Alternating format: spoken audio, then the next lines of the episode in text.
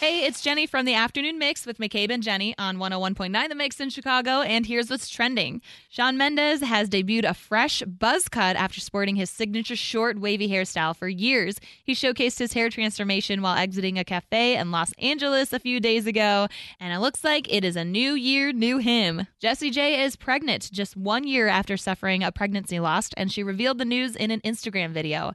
She captioned the video I am so happy and terrified to finally share this. Please be gentle with me. And Paul McCartney almost got hit by a car while recreating his iconic Beatles photo. The 80 year old Beatles icon and his daughter Mary were at Abbey Road Studios on Sunday when she asked him to recreate the iconic photo when a car came out of nowhere and almost ran over the legendary singer. I'm Jenny from 101.9 The Mix in Chicago, and that's what's trending.